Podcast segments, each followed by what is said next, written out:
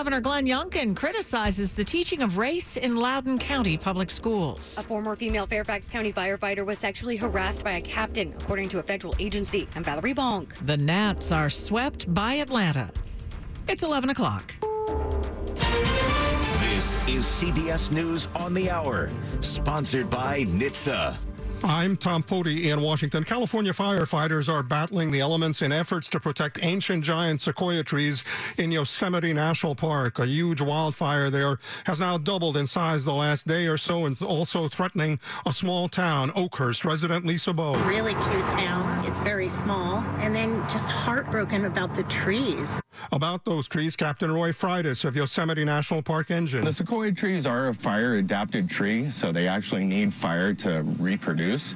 Um, so um, some fire is good for those trees. High intensity fire, on the other hand, is not a good thing because it actually does kill the tree. There are other wildfires burning in the west and mountain states as well. One reported growing in Utah. It's smoke and ash now blowing into Salt Lake City. After issuing, issuing an executive order last week aimed at getting federal agencies to do what they can to help women wanting abortions since they became restricted or banned in many states. President Biden now reported thinking of trying to do more. From Delaware, CBS's Jacqueline Khalil. The president took an hour long bike ride in Rehoboth.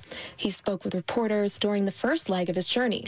Most notably in his comments, he confirmed that he has asked his staff to look into whether or not he can declare a public health emergency over the Supreme Court's overturning of Roe versus Wade. There was a scare for passengers on a Spirit Airlines flight in Atlanta. The jetliner's brakes overheated and briefly caught fire on landing, causing some sparks and smoke. First responders hosed down the brakes and the plane, which had to be towed to the gate. No one, thankfully, was injured. Correspondent Jerika Duncan. And now to Ukraine and a war there grinding on almost five months in. Correspondent Holly Williams is there covering. Outnumbered and outgunned, the Ukrainians are using drones to gather intelligence on Russian positions and claim they're having success with homemade bombs. The Ukrainians are innovative and determined.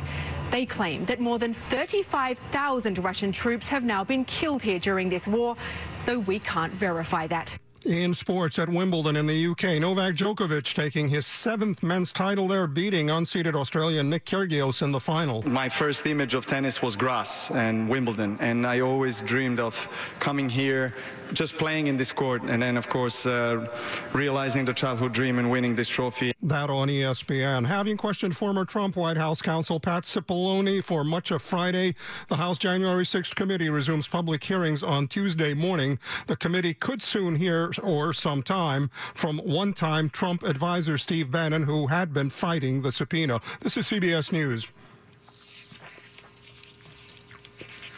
Never miss a moment. Top news from WTOP 24 7, 365. Listen on air, on Alexa, and on the WTOP app.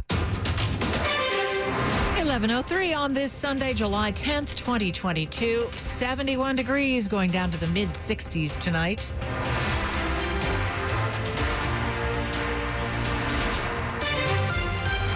Evening. I'm Sarah Jacobs with the top local stories we're following this hour. In just the last couple of days, three Bethesda churches, all in the same area, have been vandalized. Two of them are suspected arson.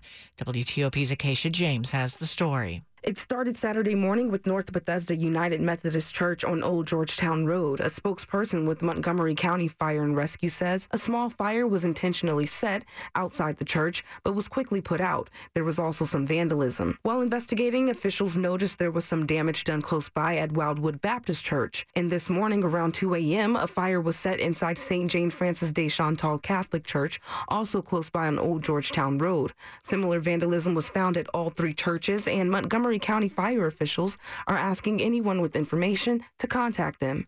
Acacia James, WTOP News. An Alexandria teenager's life ended yesterday by gunfire. Police were called to Hayes Street in Northeast near the Paradise Park Community Center yesterday afternoon. They found 17 year old Damari Dion Wright of Alexandria inside a car with a gunshot wound. Wright showed no signs of life. He was taken to the medical examiner's office and pronounced dead. DC police are offering a $25,000 reward for any information leading to an arrest. Virginia's Loudoun County was in the national spotlight again as the center for the critical race theory debate. This morning, while speaking on CBS's Face the Nation, Governor Glenn Youngkin doubled, doubled down on his belief that critical race theory should not be taught in schools. We saw Loudoun County literally be ground zero. We saw students being taught that they should view everything through a lens of race and judge one another.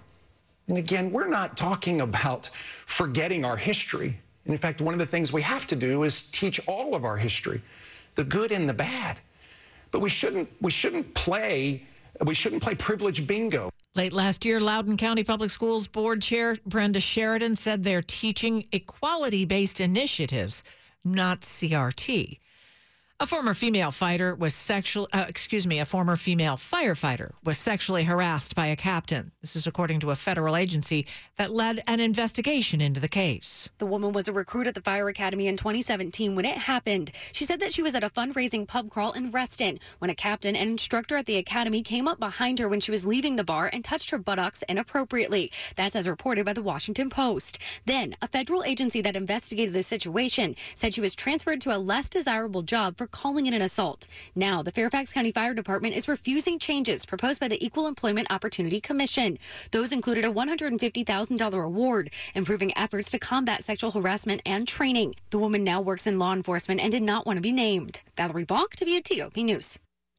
Fairfax County Fire tells WTOP the Fire and Rescue Department has worked hard to improve the department's culture both before and in the four and a half years since the incident involving the former firefighter.